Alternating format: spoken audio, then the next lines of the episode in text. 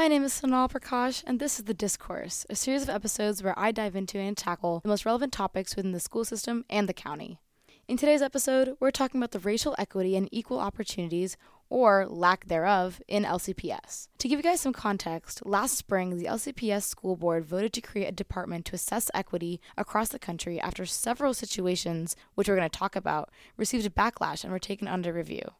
Today, I'm here with Ms. Brenda Sheridan, the chair of the Ad Hoc Committee of Equity. Hi, this is Brenda Sheridan. I'm really happy to be here. Thanks for inviting me. Thank you so much for coming. So I want to know why you decided to initially step up and get involved with the Equity Committee.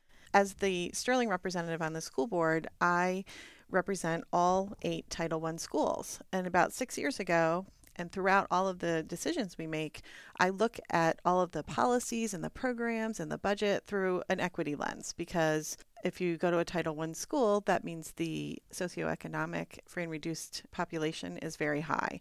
Some of our elementary schools that are Title I are 85% free and reduced. So that means that many students in the building qualify for free and reduced meals. So I always try to make sure that when we pass the budget and we adopt programs, that we're making sure that what we're going to refer to as an opportunity gap is small for those students. I also grew up and I was raised in a single-family household. We were on welfare and food stamps my entire childhood. So that's one of what I have learned is one of my unconscious biases. But 6 years ago, it really became a focus of mine. I wasn't successful in getting an equity committee over the last few years established within the school system and as a school board committee, but it's always been my focus to look at everything through that lens. And what it's become is one of my biases, which I've realized now through the equity committee that we do have. I think the main reason that the school board finally created this ad hoc committee on equity is because our parents and the community demanded it. We just really need it. We needed to look at what was happening. Some of the things that were happening in our schools perhaps are unintentionally causing harm, and probably some are intentionally causing harm. You have that unconscious bias because you were grown up with that experience. Absolutely. I can see that too a lot because I'm minority. I can see it when I look at my peers, the underrepresentation or the inequity, even as small as in the classroom or in peer interactions. And you were saying these parents had started demanding this equity committee, right? Because it is really necessary. They started addressing the underrepresentation of African American students that were admitted into AET and AOS. If I'm looking at the fact here that out of 65 applicants, only one African American student was admitted to AET and 0 were admitted to AOS. This is it's so strange to even think of realize that. So 8 is enough or 8 is not enough they made t-shirts, and that became one of the things that was a big focus throughout the budget last year and the EDGE program. And I think one of the things that I realized with our EDGE program, which is targeted at students that are unrepresented in our gifted program to bring them, and I help identify them, is that we were putting them in our community schools with high free and reduced populations.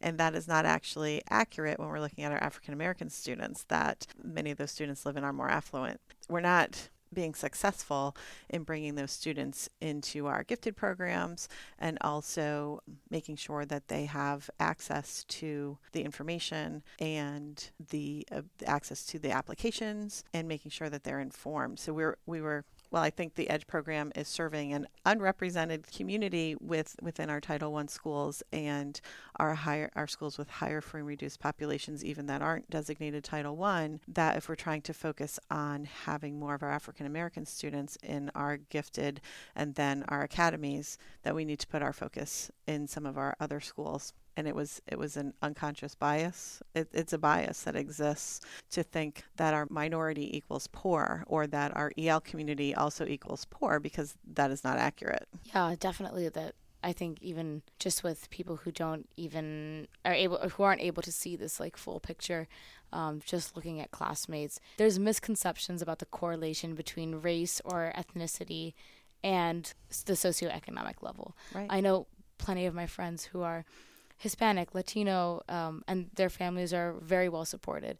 And I know there are actually many Caucasian or white families that they're not very stable in their sure. Finances.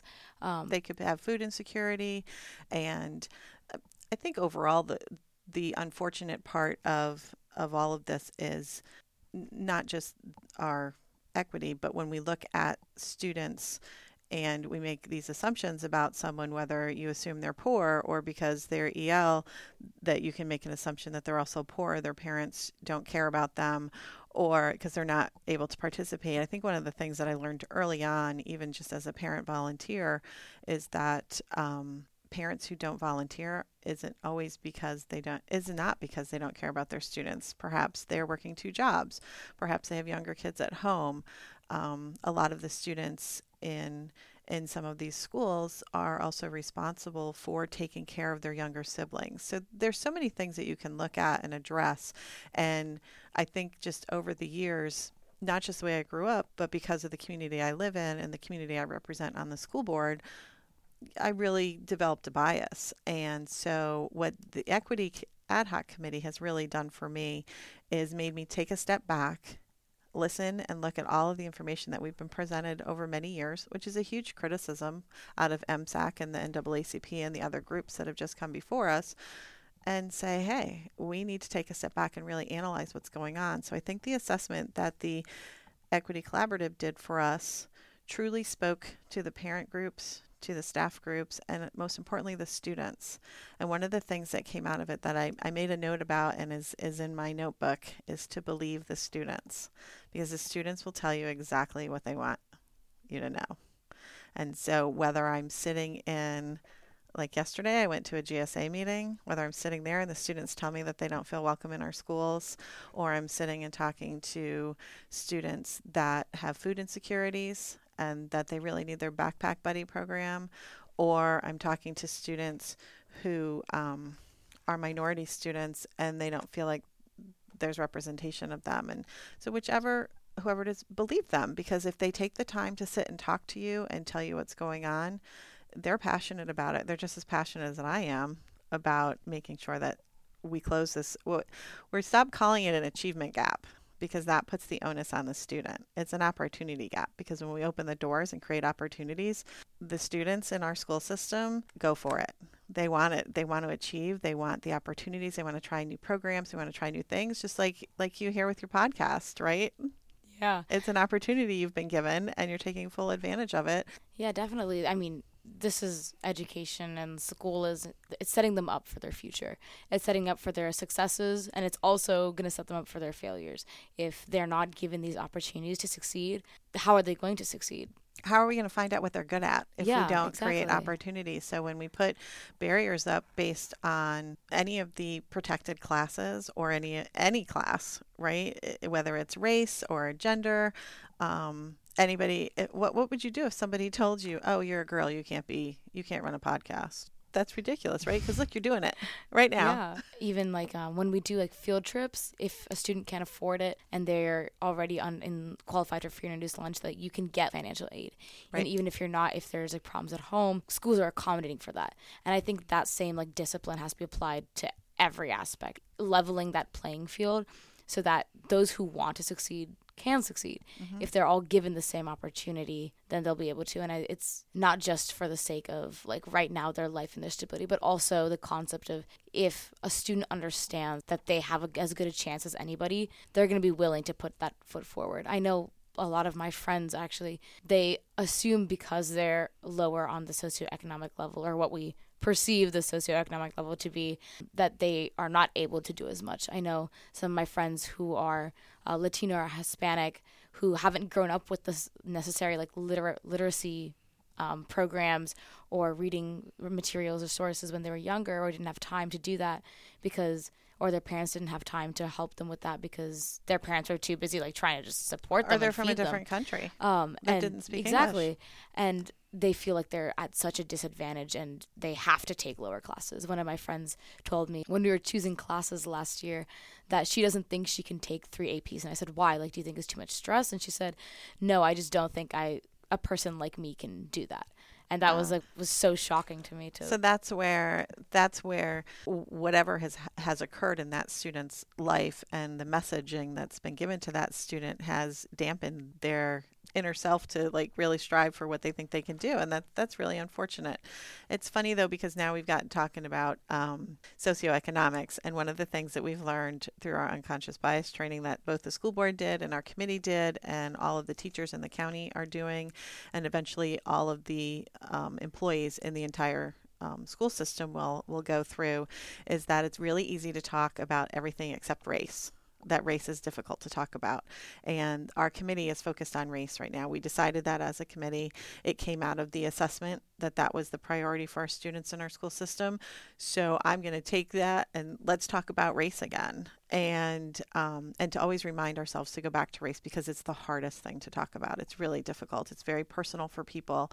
And what I would say, I was asked directly by somebody on the committee if I was uncomfortable talking about race. And I said, yes, I am. And they were surprised.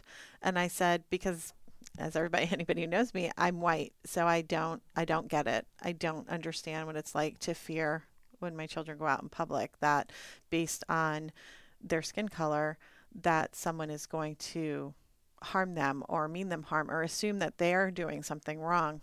I don't have the ability to empathize. I can empathize, but I don't understand. I can't fully understand and grasp that concept. And so is it uncomfortable to talk about race? That's just one example, but yes, it is. My kids and my own experience, even though I was poor, I didn't have a race issue blocking me. And there's a really wonderful video at the beginning of this module that all of the school employees are going through. It's a track, and there's a white male student, and then there are minority students, and all the things that it just demonstrates that the white student just keeps running and is able to lap on the track the students and the blockades that are put in the minority students' ways, and who is perceived as the winner of the race.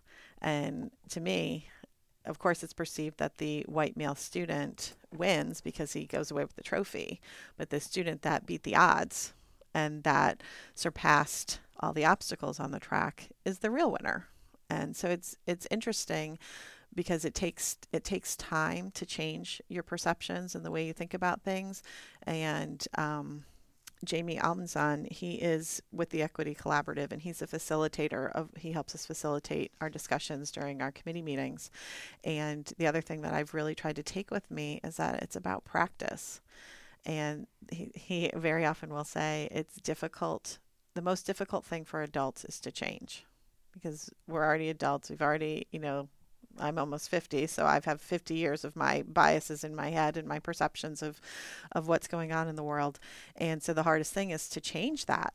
And but it takes practice. So the first thing you have to do is be willing to open your mind, right? And you have to be willing to hear what other people have to say. And you have to be willing to really confront your own biases and realize what they are. And then you can practice, and then that leads to change. But it takes practice every day.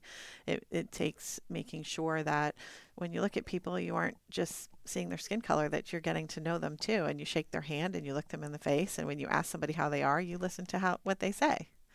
And then when we talk about achievement, it is, some of the things that the MSAC parents and the NAACP advocate for are that the tests we use are biased. They're racially biased, and they aren't fair. So the assessments we do to determine who gets into the academies of Loudoun, no matter whether it's the AET or AOS, is that PSAT is a biased test. I believe we aren't using that anymore starting this year. But what makes me feel bad is that if we've determined that now, I wish we had had this conversation 6 years ago when we first started talking about it, because we would be 6 years ahead in the progress that we need to make. So we're just starting. We're really just starting on this journey as a school system. And you're right, it is very uncomfortable to talk about race. Race is a very hard topic in politics and society, no matter what, not even just in our county and our situation. And we're working on fixing this misconceptions of society that race is hard to talk about, and people assume that because it's hard to talk about, we shouldn't talk about it. And that's absolutely exactly what correct. We should do. If it's hard, that means that's the first thing you should be talking about. You need to talk about the things that are hard, because the things that are hard are the things that matter. And that's how exactly our society is now based upon. These students are going to be the future leaders of the world, And how are those leaders of the world going to be able to lead the world if they're not all on the same page, if they're not able to work together, and if they already have these biases in their minds of what they can do or what they can't do or what other people can't do, or, you know, all these different perceptions that aren't necessarily true. So even if it does come up in a discussion, we are all very reserved. We have very reserved conservative opinions about it. Well, don't you think you and I are being kind of reserved about it too, that yes. we don't want to say the wrong thing exactly. and we don't want to offend anybody, and yet we're trying to have a discussion about it. Exactly. So how do we not talk about it? So it's something very difficult to maneuver around, because you don't want to offend, like you're saying, you don't want to offend anybody, but you also want to address it. You want to talk about it. And even just writing my notes for this, I was thinking, oh, I can't say anything, any offending, or I want to make sure I'm saying the right things. But what I think we have to get to a point, what I would hope we could get to a point, is that if I say something wrong or insensitive, that we take the time, that whoever hears it, and this is for anybody. So somebody says something insensitive, or that could be considered hate speech or discriminatory or wrong, for lack of a better word, that we take the time. We don't have to yell at people and tell them they're wrong, but perhaps we take the time to say, hey, what you just said was offensive. It would fall under hate speech. It would fall under the things that we hear at Dominion or any of our other high schools or any of our schools in our school division, and say, we're just not doing that anymore. And I'm here to remind you, not yelling at you. I'm here to remind you, let's get back on track. If we can start talking to each other like that, that's where the practice starts. I just think, and if we start having conversations about diversity and how great, and celebrate our diversity rather than look at it, and instead of seeing the differences and separating ourselves, if we embrace it and learn about each other, doing it right from the get-go in kindergarten and celebrating it. One of the things that I've tried to keep reiterating is that we can teach all of our staff in our school system. We can make sure that everybody is trained in these modules. Equity at the Center is the name of the modules that we're using for our staff. We can make sure our bus drivers get it, and our school cafeteria workers, and all of our teachers, and all of our classified staff. And I think that that's really important, and I champion that. What I also want to champion is that we start teaching our kids that too in the school system in kindergarten. It can certainly be incorporated into our school counselor. You remember having the guy at the time, they were called guidance counselors. You would have guidance, and the school counselor would come in and give you that lesson. And I think that it's this message can be incorporated in there starting in kindergarten, and that all the way through high school, that is something that is incorporated into our curriculum, and that we also offer that to our parents, because I love the pictures of the two little kids. There's a white one and a black one, and they're hugging, and they don't see the differences in each other. They just see two little kids that can play together, and they're happy. And I think that kids aren't born with these biases. We're taught the biases, and whether you're learning it at home, or you learn it at school, you learn it on the bus, you learn it on the playground, in your preschool, wherever you learn it. Maybe you don't even learn it until you hit middle school. But wherever it's happening, that we start at the beginning when our kids first come into our school system, that we start teaching and practicing that everyone is special, and everyone has the opportunity to learn, and everybody can achieve, and that we just have to create the access and the opportunities for students to figure out what they like to do, what they're good at, and that the person sitting next to them is someone to learn from and along with. I just think we can make some real progress and a real difference in our school system and in our communities, and then in the world, right? Because you never know where you're going to end up after you leave. And it takes time. For absolutely. It's going to be, we have to start now, and it's going to take time over generations to rebuild a culture and society where everyone is accepted, everyone is seen as equal, and definitely starting in schools is right. I think, because it's hard to just try and change society out there, right? You have to start when kids are young, and then you have to trust that you have given them the opportunity and showed them that you can be equal, you should be equal, everyone is equal, so that they can go into society and spread that message again. Well, thank you so much for coming in. I think that's all the time we have for today. Great. Thank you so much for having me. It's been a pleasure to get to know you and to have this not necessarily comfortable discussion because we want to say everything right. Yeah. But I hope your listeners know that my heart, and I can tell yours, is in the right place, and we're just opening this dialogue up. And the thing people need to remember is that we're going to stumble on our words, and we're going to say maybe not say everything correctly, but that we're moving forward and we are making that progress. So thank you for having me in today. Thank you. My name is Sanal. This has been The Discourse, and I'll see you guys next time.